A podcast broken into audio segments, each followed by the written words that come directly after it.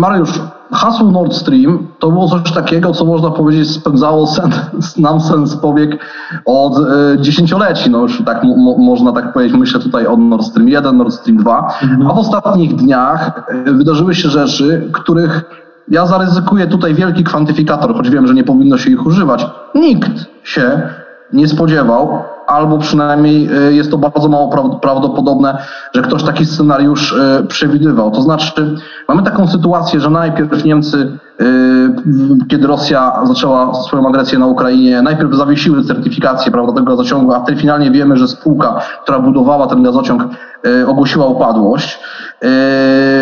No, mm, można powiedzieć, że posypał się taki geopolityczny niemiecko-rosyjski projekt, który był różnie interpretowany, ale wiele wskazywało, że, że to była jakby jedna z najważniejszych takich, jeden z najważniejszych czynników spajających współpracę Niemiec i Rosji. Powiedz mi, co się tak, mi naszym słuchaczom, co tak naprawdę stało się z Nord Stream 2 w ostatnich dniach? Znaczy rzeczywiście projekt Nord Stream 2 to był taki symbol współpracy niemiecko-rosyjskiej ponad wszelkimi mm, geopolitycznymi wyzwaniami. Jakby to tak uznać, nazwać, bo Pamiętajmy, że Nord Stream 2 jako idea powstał w 2012 roku, czyli idea rozszerzenia tego, tych pierwszych dwóch nitek gazociągu północnego o kolejne dwie nitki. E, natomiast faza realizacji tego projektu nabrała tempa w zasadzie w 2015 roku, czyli rok po agresji Rosji na Ukrainę, rok po aneksji Krymu, e, kilka miesięcy po zabójstwie Borysa Niemcowa e, pod murami Kremla, co miało miejsce 27 lutego 2015 roku, a kilka miesięcy później powstało konsorcjum, które miało finansować finalnie projekt Nord Stream 2.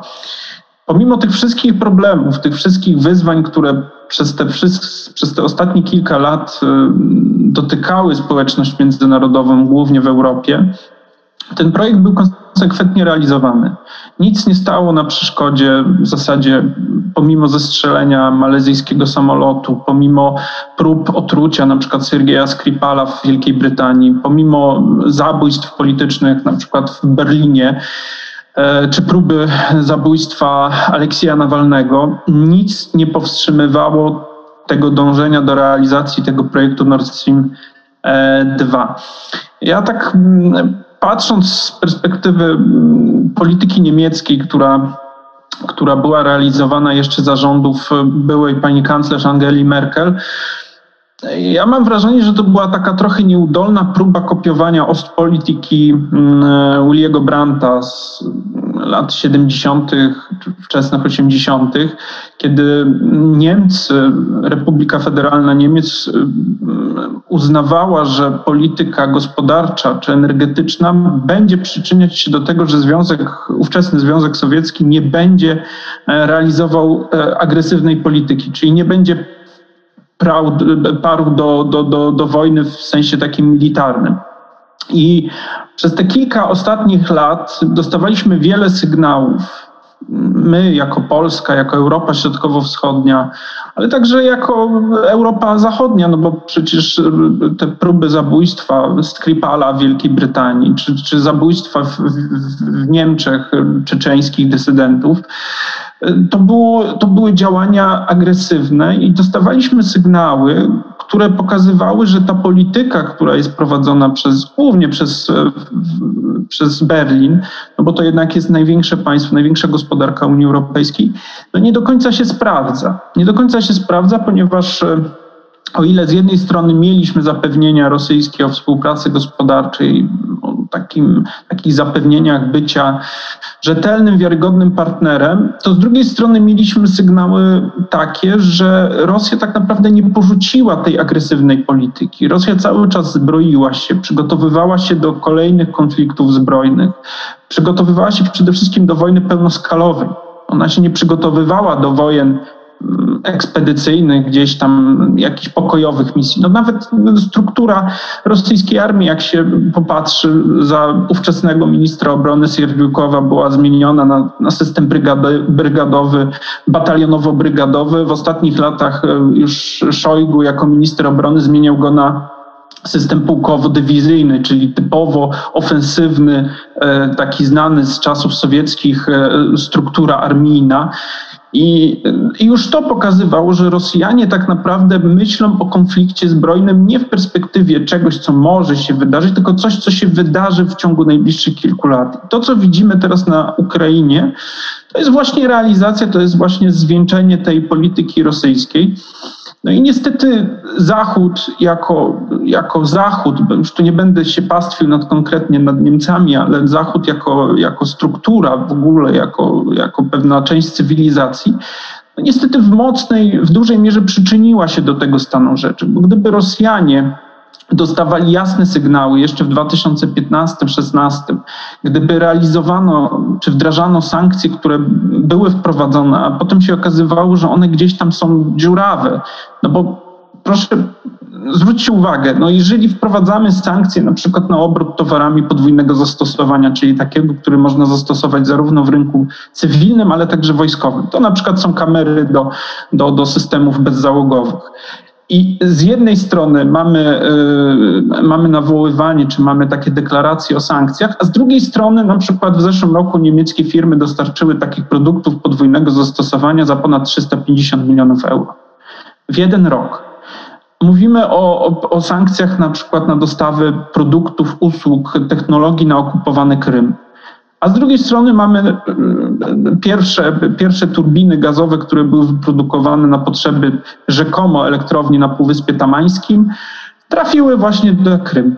No to jeszcze powiedzmy byśmy jakoś prze, przełknęli, ponieważ umowa została podpisana w 2012 roku, więc więc Rosjanie mogli to jakoś po prostu dostarczony sprzęt, który wcześniej był zakontraktowany, po prostu wywieźć na Krym i tyle. Ale mamy sytuację z zeszłego roku, kiedy, Ros kiedy Rosjanie na Krymie wybudowali system studni głębinowych. Okazało się, yy, i to nawet się nie bardzo kryli z tym, bo to było widać na filmiku, na filmikach z otwarcia tej, tej stacji, że podzespoły w, tym, w, tej, w tych pompach, w tych sprężarkach są sprowadzane z, z Niemiec, z Danii, yy, z, z, Holandii. To w zasadzie z wszystkich państw, które przyłączyły się do sankcji, które objęły sankcjami po pierwsze takie towary właśnie w ten podwójnego zastosowania, a z drugiej strony mamy tutaj towary, które trafiły bezpośrednio na Krym. Więc problem jest taki, że sankcje przeciwko Rosji, które zostały wprowadzane w 2015 roku, a nie zostały potem rzeczywiście egzekwowane, rozzuchwaliły Rosję i teraz mamy taki, taki, taki element no, Nord Stream 2 z jednej strony no, wstrzymana certyfikacja, mamy informacje, chociaż to dementowane jest przez spółkę Nord Stream 2 AG o zgłoszeniu upad- wniosku o upadłość.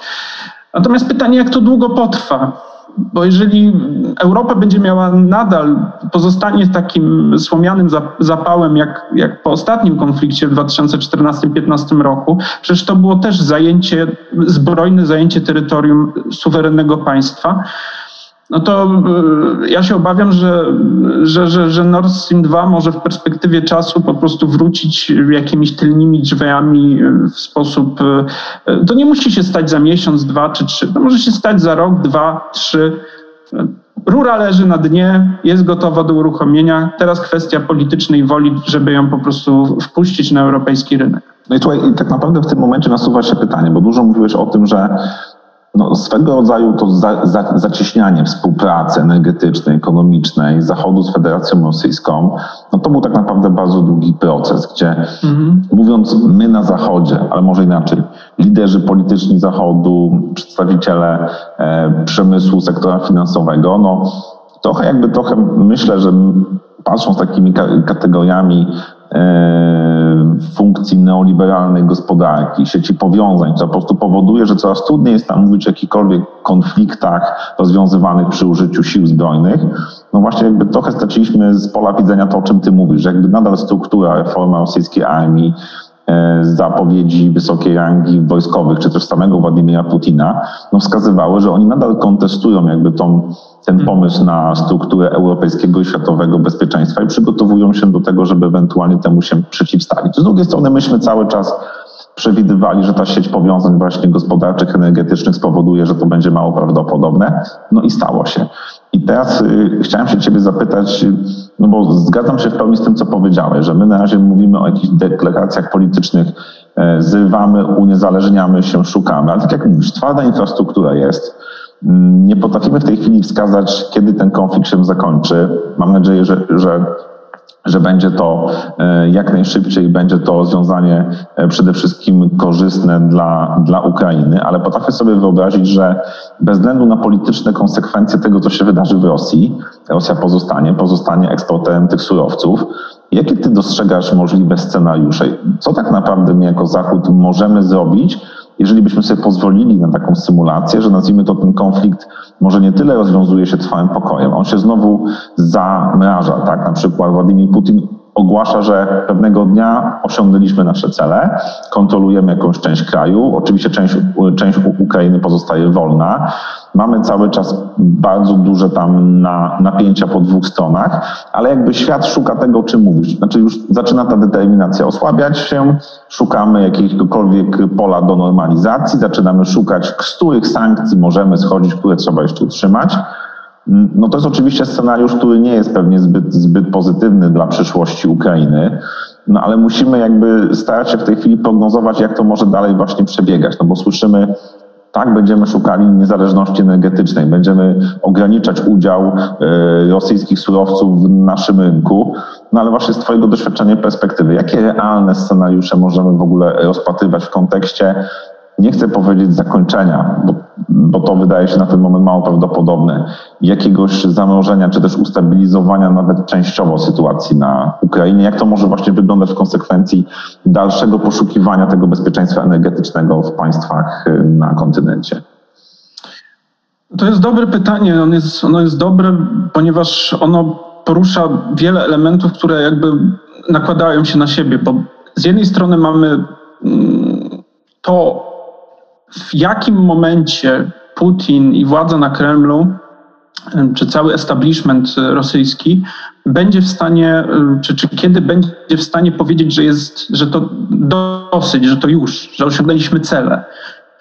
To jest raz. Dwa, czy ten establishment jest scementowany, no bo y, mamy oligarchów, wpływowych ludzi, mamy też różne elity polityczne w Rosji, które no, nazwijmy to, są bardziej liberalne, chociaż ja, jak sobie teraz posłuchamy wypowiedzi e, liberała rosyjskiego Dmitrija Miedwiediewa, który był e, prezydentem Rosji, potem długoletnim premierem, który pamiętam jak przychodził jak przejmował Rosję w 2008 roku jako prezydent e, i przypomnijmy sobie, że on był taki traktowany jako taki pro raczej zachodni, raczej taki miękki polityk, a teraz jego wypowiedzi się zestawi, skontestuje, no to to jest, to jest różnica no, no, pokoleniowa wręcz jednego człowieka.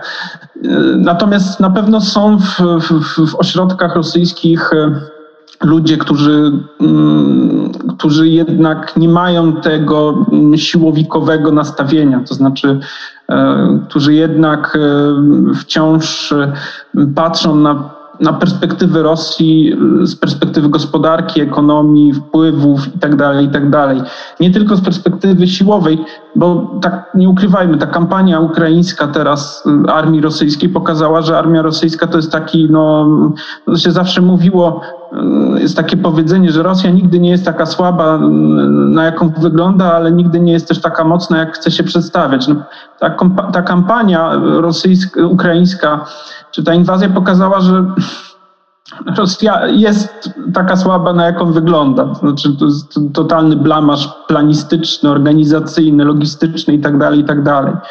Ale oczywiście ona ma, ona ma jakby też swój wymiar militarny, znaczy Ukraińcy też mogą, mogą, się, mm, mogą się długo bronić. No i właśnie to jest kolejny element, czyli jak długo Ukraińcy będą mieli wolę walki, jak długo będą Mm, mieli siły i środki do tego, żeby prowadzić wojnę. Bo no Rosja z jednej strony, to co powiedziałem, no to jest blamaż, to co widzimy w pierwszym tym tygodniu tej wojny, natomiast trzeba pamiętać, że Rosja to jest państwo, które ma 140 ponad milionów mieszkańców, które ma kilkadziesiąt tysięcy y, różnych sprzętu bojowego i w pierwszej linii, w drugiej, trzeciej, mobilizacji i tak dalej. To jest państwo, które konsekwentnie od kilkunastu lat przygotowuje się właśnie do wojny prowadziło różnego rodzaju ćwiczenia i tak dalej. Więc no niestety to potencjał jest po stronie Rosji, jaki on by nie był. I to tego nie zmieni kilkadziesiąt czy kilka tysięcy pocisków przeciwpancernych dostarczonych na Ukrainie i tak dalej, i tak dalej. Natomiast Ukraińcy przy taktyce, którą prowadzą, czyli wpuszczaniem rosyjskich oddziałów głęboko na swój teren, a potem atakowaniem różnych kolumn zaopatrzeniowych i, i tyłów tych, tych, tych, tych tych armii, no, osiągają pewne taktyczne sukcesy, które są na pewno bolesne dla rosyjskiej armii. No i trzeci element to jest to, na co ty zwróciłeś uwagę, czyli ta, mm, jak długo europejskie firmy, społeczeństwa będą w stanie się godzić na ponoszenie kosztów e, sankcji. Bo z jednej strony mówimy o, kolejne firmy deklarują, na przykład Ford y, czy, czy, czy, czy BMW, że przestają sprzedawać swoje samochody na rynek rosyjski i tak dalej. Tylko ja patrzę na te deklaracje zawsze w tym, to, to, tak jak się śmieją niektórzy, że tam malowanie kredami, jakieś zdjęcia na Instagramie i tak dalej, że to jest taki przypływ emocjonalnej chwili, że teraz mm, to jest pożądane, te firmy widzą, jakie są nastroje społeczne, więc robią to, co chcą potencjalni konsumenci. Natomiast z perspektywy czasu no, jak popatrzymy na różne lobby przemysłowe, no, głównie w Niemczech, bo to jednak jest największy, największy przemysł w Europie, oni nie po to tyle lat współpracowali z Rosjanami, budowali ten, to środowisko biznesowe, nie po to budowali tą całą atmosferę prowadzenia relacji biznesowych z tak dużym rynkiem, chłonnym rynkiem, który, jest, który ma pieniądze, bo ma pieniądze właśnie z tych, tych różnych wpływów budżetowych z tytułu sprzedaży węglowodorów, że no, trudno, trudno w, jakby w, w biznesowym rachunku pominąć rynek rosyjski. E, szczególnie, że rynek europejski jest, e, jest przepełniony, jest, e, jest no, no, już zapełniony, jest bardzo no, mała marża i tak dalej, i tak dalej. A rynek rosyjski pozwala na duże, duże wpływy. No właśnie i tu są te trzy czynniki, czyli pierwszy, jak długo, czy jak, jak będzie wyglądało to scementowanie, ta ta integracja władzy czy, czy establishmentu w Rosji. Drugi element to jest to, jak Ukraińcy długo będą prowadzić działania i w jakim charakterze. No i trzeci właśnie to, jak my długo sami jesteśmy w stanie wytrzymać, e, po pierwsze, jesteśmy w stanie wytrzymać e, jakby wstrzymywanie biznesu w kierunku rosyjskim. E, druga kwestia, również z tym związana, jak długo jesteśmy w stanie ponosić koszty wysokich cen surowców. No jeżeli popatrzymy na cenę surowców 2200, 2200 dolarów za 1000 metrów sześciennych e, gazu, najwyższa cena w historii, najwyższa poprzednia, gdzie dużo firm e, energetycznych w Europie Zachodniej miało problemy z płynnością e, z finansową, to był listopad, grudzień, wtedy było 1700 dolarów za 1000 metrów, teraz mamy 2200. Cena baryłki ropy już 117 dolarów, niewidziana w zasadzie od 2013 roku, tak, taki poziom cenowy. No to będzie trudne. To będzie trudne, bo za chwilę ludzie odczują to po pierwsze, najpierw odczują to firmy oczywiście, ale potem odczują to zwykli konsumenci, którzy i tak nie mają łatwo ze względu na szalejącą inflację, która, która już sprawia problemy, a patrząc na to, co się dzieje na rynku surowcowym, będzie jeszcze gorzej. Wiesz co, ja, ja tak um, nawiązując do tego, co powiedziałeś też do pytania Łukasza, tej wypowiedzi, ja się zgadzam z tym, że y, to my, my jesteśmy w tej chwili w takim momencie moralnego wzburzenia, wzniesienia, które y, trochę nakłada się na to, jak patrzymy, ale masz, masz rację, biznes niemiecki przede wszystkim, ale też dużo w zachodniej Europie, cała strategia Energiewinde, czyli tej transformacji energetycznej opartej w pierwszym etapie na gazie, gazie rosyjskim, a docelowo również on miał przecież odgrywać tam bardzo dużą rolę. I jakby y, cała generacja polityków i biznesmenów, którzy byli ukształtowani w tej idei, no ona nie zniknęła, tym bardziej. Ona rzeczywiście w tej chwili jest troszeczkę wycofana, na pewno trudno w tej chwili e, zabierać głos publicznie e, na temat e, normalizacji z Rosją, ale jestem pewny, że wiele sił, tak mówimy, o tym myśli. Dlatego chciałbym odwrócić tą sytuację. Czy ty jesteś w stanie sobie wyobrazić, i to by musiało się stać, zaistnienie takich warunków, w których rzeczywiście Niemcy no, zrealizują jeden do jeden, albo w 90% to, co ostatnio zapowiedział e, kanclerz Scholz, co wywołało taki wstrząs chyba w, ka w każdym, kto się troszeczkę w polityce niemieckiej orientował, e, czy to musi, czy wojna na Ukrainie musi trwać wyjątkowo długo, czy zmiany w Rosji muszą nastąpić jakieś niekorzystne, uniemożliwiające, czy to w ogóle jest w stanie sobie to wyobrazić, czy musimy sobie uczciwie powiedzieć, że po zakończeniu yy, rosyjskiej agresji na Ukrainę, yy, nie, nie, nie, mówię, albo jej, nazwijmy to najbardziej kinetycznej fazy, mhm. najgorętszej, po prostu zacznie się proces układania z Rosją, jakakolwiek ona po tej agresji będzie, i on może przebiegać różnie, może trwać latami, ale docelowo będzie jednak dążył do, zmi, do przywrócenia tamtego status quo sprzed lutego 2022 roku, czy może się wydarzyć, co, czy może się stać coś, co jednak na trwałe ten stolik przewróci. To jest zawsze trudno do, do wyrokowania, no bo z jednej strony Niemcy ku zaskoczeniu wielu i takim pozytywnym zaskoczeniu bardzo zmieniły politykę w ostatnich kilku tygodniach wobec Rosji. Znaczy w ostatnim tygodniu w zasadzie to wszystko się wydaje tak, jakby to już trwało bardzo długo, natomiast mamy tydzień dopiero tej wojny, natomiast w ciągu tygodnia rzeczywiście się dużo w Berlinie zmieniło, przynajmniej deklaratywnie, ale za tą deklaracją też idą pewne konkretne ruchy. No, Niemcy, które były przeciwne całkowicie dostarczaniu broni na Ukrainę, no są jednym teraz z wiodących dostawców. No te, te, te, te ilości uzbrojenia i, i, i, jej typ, które dostarczają, to jest to właśnie, czego Ukraina no, potrzebowała przed wojną. No ale wojna trwa, jest na takim etapie, na jakim jest, więc cały czas to uzbrojenie, to, to wyposażenie jest potrzebne i właśnie to, które dostarczyli, bo z tego co wiemy, już dostarczyli Niemcy. I no jeżeli zestawimy to z faktem, że jeszcze kilka miesięcy, miesiąc temu e, samoloty brytyjskie musiały lecieć przez, omijać przestrzeń powietrzną Niemiec. Znaczy musiały. One nie musiały, ale zgoda, to, to nawet Brytyjczycy informowali, że po prostu ta zgoda niemiecka na przewóz uzbrojenia zajmuje tyle czasu, że po prostu bardziej opłaca się, jest szybsze dostarczanie, omijając przestrzeń powietrzną Niemiec. Więc, a teraz Niemcy wiodą taki prym w tym, w tym dozbrojeniu Ukraińców. Z drugiej strony mamy deklaracje e, energetyczne, czyli wstrzymanie certyfikacji projektu Nord Stream 2, deklaracje o tym, że Niemcy będą inwestować w terminale LNG, które o tym się mówiło już od, swego, od, od jakiegoś czasu, od kilku lat, natomiast te, te terminale w ogóle nie powstawały. To było trochę takie mamienie Amerykanów, że jak zgodzicie się na Nord Stream 2, jak pozwolicie go dokończyć, to my zainwestujemy w terminale LNG, które będą też może sprowadzać ten gaz ze, ze, ze Stanów Zjednoczonych. No i nawet to się, to się nie materializowało. Dzisiaj mamy deklaracje, mamy już nawet jakieś konkretne kwoty, które mają być wydane na ten, na ten cel.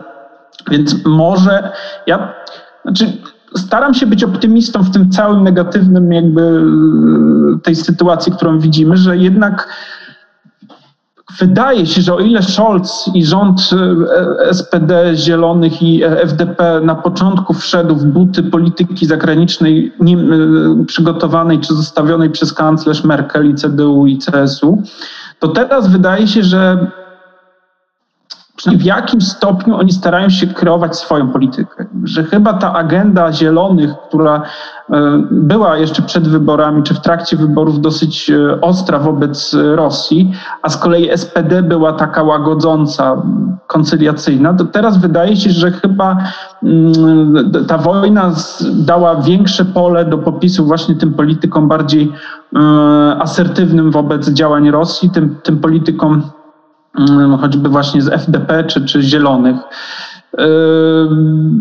Jak to będzie się kształtowało w, w, w perspektywie czasu? Trudno powiedzieć, czy, czy, Niemcy, czy Niemcy będą e, chciały znosić sankcje o ewentualnej tej fazie kinetycznej, bo zauważmy, i ja tu widzę pewne zagrożenie, to znaczy zagrożenie. Mm, wcześniej w konfliktach tych w 2008 czy 2014 roku, one się, one się kończyły w momencie, kiedy wchodziła dyplomacja zachodnia. Czyli w 2008 e, inwazja Rosji na Gruzję zakończyła się wtedy, kiedy, kiedy Sarkozy wtedy mm, jeździł do Moskwy i tam przekonywał, żeby wstrzymać ogień. I rzeczywiście ten wpływ Zachodu miał, miał jakieś przełożenie na, na, na działanie Rosji. 2014-15 porozumienia mińskie, czyli też duży udział przecież Niemiec i, i, i Francji. Wtedy nie decydowano się na te sankcje atomowe, nie decydowano się na taką izolację gospodarczą Rosji. Dzisiaj nie ma polityków zachodnich, którzy by jeździli do Moskwy, no bo to jest teraz wykluczone. Sankcje są bardzo, bardzo trudne. W zasadzie teraz, jeżeli byśmy popatrzyli na pakiet sankcji, który jeszcze może być wprowadzony, to ostatnim elementem, który może być wprowadzony, to już jest tylko i wyłącznie mm, wstrzymanie zakupu surowców z Rosji. To już jest ostatnie, co nam zostało. Już nie ma praktycznie innych sankcji, które mogłyby być na Rosję wprowadzone. I obawiam się, że z jednej strony, o ile my. Yy, znaczy, nie chcę być źle zrozumiany, ale wydaje mi się, że ten poziom już yy, takiego wzajemnego, wzajemnej agresji już przekroczył oczywiście poziom e, zimnej wojny. Znaczy to już nie jest zimna wojna. Zimna wojna nie polegała na takim e, poziomie, e, e, oczywiście było deklaratywnie, kurtyna i tak dalej, i tak dalej, natomiast nie było takich sankcji na Związek Sowiecki jak dzisiaj na Rosję. No jak mogę, przepraszam, że będę ci słowo, ale jakby wydaje mi się, że znaczy, obiecuję, że z mojej strony to jest jakby już takie ostatnie pytanie, ale jestem bardzo ciekawy Twojego jakby też zdania, bo właśnie kiedy rozważamy to, co się dzieje, dlaczego do, do, tego doszło, jakie będą potencjalne scenariusze, wydaje mi się bardzo interesujące to, o czym powiedziałeś, że no, przekroczyliśmy już jakiś poziom, tak? To znaczy, że musimy się zgodzić, że już nie ma powrotu do świata, który był.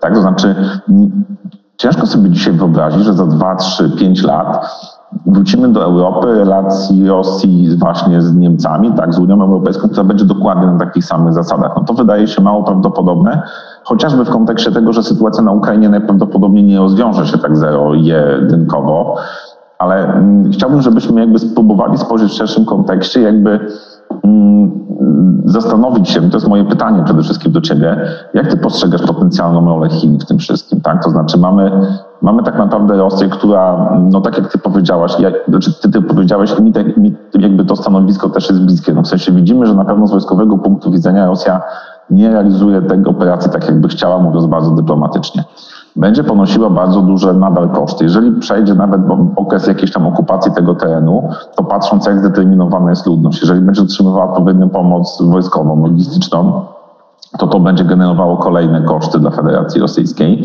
Nie wiemy, jakie będą konsekwencje wewnętrzne w Rosji. Czym innym pewnie będzie, nazwijmy to, odbiór społeczny, czy innym jest też rozumienie pewnych elit politycznych, które każde państwo ma, tak bardziej cywilnych czy bardziej wojskowych. No i, ale w tym wszystkim możemy zaobserwować, że jeżeli nawet Rosja nadal gra jakieś cele długofalowe, geopolityczne, to gospodarczo będzie bardzo mocno e, osłabiona. Wojskowo będzie wymagała bardzo poważnych reform, które kosztują. Sankcje będą pewnie utrzymywane. No i w tym kontekście, jak ty widzisz tą potencjalną rolę Chin i w rozwiązaniu tego konfliktu, ale też i chyba w ułożeniu tych relacji E, na linii Stany Zjednoczone, Europa, Rosja, Chiny, nie? W sensie, czy to będzie tak, że jakby teraz rzeczywiście Chiny zaproponują, ok, to my od was będziemy wszystko kupować, ale to będzie mimo wszystko uzależnienie się jednokierunkowe, czy może z twojej perspektywy mamy do czynienia też z innymi scenariuszami, które są na stole? To znaczy na pewno to, co się dzieje w, w Rosji, to co jakby, znaczy jeżeli Rosja miałaby wrócić do relacji z Europą, to musiałaby wrócić do relacji z całkiem innym kierownictwem państwa. To trzeba sobie jasno powiedzieć. I jeżeli Putin, era Putina ma się skończyć, to się skończy w perspektywie właśnie dwóch, trzech lat. Jeżeli ma się skończyć. Jeżeli się nie skończy, no to będzie dalej trwała, będzie cementował, bo jeżeli przetrwa taki kryzys, E, nie tylko Putin, ale całe jego środowisko, wokół które zbudował przez te ponad 20 lat, e, no to przetrwa już wszystko. Natomiast jeżeli ma się coś stać, to stanie się w przeciągu dwóch, trzech lat, po prostu zmieni się kierownictwo. Nie wiem w jaki sposób, czy w tym, to wszystko jest możliwe. W takich państwach jak, jak Rosja możliwe jest w każdej chwili z dnia na dzień zmiana, zmiana przywódcy, oddanie władzy jakiejś innej grupie, może nawet fasadowej, ale żeby po prostu zmienić, żeby po prostu dać sygnał, że zmieniamy nastawienie. Ale mówię, to, to jest na razie przynajmniej political fiction i na razie się na to nie zapowiada. Poza tym Putin ma świadomość tego, że jak odda władzę, to spotka go los Nazarbajewa z Kazachstanu, czyli z jednej strony no, dostał przywileje, przecież sam oddał władzę, a potem teraz wszystko w zasadzie stracił. Eee, były przywódca Kazachstanu. E, natomiast co do Chin, no Chiny na pewno korzystają mocno na tym, co się dzieje. Korzystają w ten sposób, że jeżeli prześledzimy w ostatnim miesiącu, ile podpisano czy zadeklarowano różnych kontraktów, na przykład energetycznych, to widzimy, że to jest coś, czego nie, nie było przez ostatnie pięć lat. Że w ciągu miesiąca Rosjanie podpisali z Chińczykami kontrakty na dostawę węgla, na budowę nowych magistrali gazowych e, i to takich, których wcześniej nie mówiono nawet. No i oczywiście dostawy ropy naftowej. Także Chińczycy, Rosjanie chcąc pokazać, że nie są izolowani, że mają silnego partnera, z którym mogą współpracować, podpisywali szereg różnych porozumień w ostatnim miesiącu. To, jaki one mają wymiar dla Rosji, to, to prawdopodobnie no, bardzo są niekorzystne, bo jeżeli w 2015 podpisano porozumienie na budowę gazociągu Siła Syberii, który potem się okazał, że jest bardzo niekorzystny finansowo dla Rosji, bo z jednej strony musiała ona zbudować ten gazociąg, a z drugiej strony sprzedaje ten surowiec po cenach znacznie niższych niż panujące na rynku, no to to jest wizerunkowo, owszem, kontrakt, nazywali to kontraktem stulecia, a z drugiej strony mamy no, ten gaz, który mógłby płynąć do innych kierunków, no, byłby sprzedawany znacznie drożej i znacznie mniejszym kosztem wejścia jakby w tę inwestycję. Natomiast e, Chiny też, myślę, dostały pewien sygnał e, od Zachodu, to znaczy to silne y, obsankcjonowanie Rosji, mm, pomimo tego, iż to też będzie boleć Europę, czy, czy świat, no bo przecież mówimy o całym rynku finansowym, o sprzedaży różnych wysokich technologii itd., tak itd., tak no to jednak myślę, że to też pokazuje pewien, pewien sygnał dla, dla Pekinu, że mm, świat, tak jak broni Ukrainy, która nie jest w NATO, nie jest w Unii Europejskiej, to może też tak bronić na przykład e, ewentualnie Tajwan, jeżeli dojdzie do takiej sytuacji, mimo iż Tajwan nie jest uznawany przez państwa, nie jest, przecież nie jest traktowany jako państwo przez ONZ między innymi. Więc e, no tutaj sytuacja jest dosyć, dosyć, dosyć jasna, ten, ten sygnał Zachodu. Natomiast jeszcze odnośnie Chin i Rosji, no to te sankcje, o których ty też powiedziałeś, że, że, że, że są wprowadzone, mm, one są silne, ale pamiętajmy, że Iran, państwo, które w 2012 roku między innymi zostało odłączone od SWIFT-u, czyli 10 lat temu, wciąż funkcjonuje. Wciąż prowadzi różnego rodzaju operacje, wciąż przecież od 2012 roku Iran był bardzo aktywny w operacji syryjskiej, dostarczał, wspierał Asada w tej, w, tej, w tej wojnie. Sprzedawał swoje surowce energetyczne do Chin między innymi. No tutaj, jeżeli mielibyśmy uderzyć w, w, w Rosję tak całkowicie, to musielibyśmy to zrobić przez Chiny, czyli też musiałyby być sankcje wprowadzone na Chiny i to takie sankcje, które by mm, ewentualnie spowodowały jakąś zmianę mm, w podejściu Chin do Rosji ale powiem szczerze, ja w to nie wierzę. To znaczy, ta globalna gospodarka jest tak ze sobą połączona i Chiny, Chiny mają tak duży wpływ na tę gospodarkę, e, też w wyniku tego, że Zachód po prostu oddał pewne, pewne swoje prerogatywy, przeniósł firmy, e, zakłady itd., tak itd., tak że teraz naprawdę trudno będzie uderzyć w Chiny, tak samo jak Zachód uzależnił się od Rosji pod względem energetycznym, tak, pod względem gospodarczym różnych produktów e, uzależnił się od Chin, co pokazała w pierwszym rzędzie e, pandemia i te problemy z różnymi dostawami różnych elementów. Więc e, sytuacja jest trudna, sytuacja jest, nie, jest, nie jest klarowna, natomiast Rosja na pewno w tym całym konflikcie i tym oparciu się na Chinach straciła już na dobre taką podmiotowość, jeżeli chodzi o mocarstwo. Rosja już jest tylko i wyłącznie stacją benzynową, dostarczycielem surowców, kopalnią, a nie jest już podmiotem, jeżeli chodzi o kwestie jakieś globalne, co nawet pokazało ostatnie głosowanie w ONZ e, w sprawie rezolucji potępiającej inwazję na Ukrainę, gdzie nawet Chiny które zawsze praktycznie głosowały e, przeciwko tym inicjatywom Zachodu, wstrzymały się. To, to, to jest pewien też sygnał, który Chińczycy pokazują zarówno Zachodowi, jak i Moskwie. Nie do końca wiemy, jak to odczytywać, bo to też może być, y, ale to nie, nie zostawiając to na boku. Takie pytanie ostatnie chyba, y, ale no nie możemy też go nie zadać. No bo jak sądzisz? O, może tak, w ostatnich miesiącach w Polsce w ostatnich latach, ale w ostatnich miesiącach ja mam wrażenie, że intensywniej dyskutowaliśmy o y, transformacji polskiej energetyki. O, y, mamy lokalizację pierwszej polskiej elektrowni y, atomowej, jeżeli powstanie. Tutaj też rozmawialiśmy o tym tutaj na naszym kanale, zapraszaliśmy gości. Dyskutujemy, o, no w tym roku kończy się kontrakt na gaz, prawda, rosyjski. Rozwijamy składy gazu, mamy gazoport, Baltic Pipe, kończymy budować. Powiedz mi, jak ty sobie wyobrażasz, jak wojna, rosyjska agresja na Ukrainie, jak ona mm, wpłynie na tę faktyczną transformację polskiej energetyki? Czy, czy to jest tak, że, mm, że będziemy realizowali te projekty, które realizujemy i to wystarcza, czy może będzie przyspieszenie na przykład w technologii atomowej, czy, a może źle to oceniam, a może, może, może powiesz mi zaraz, że wyobrażasz sobie, że usiądziemy do negocjacji z Rosjanami, jakiś ograniczony kontrakt gazowy.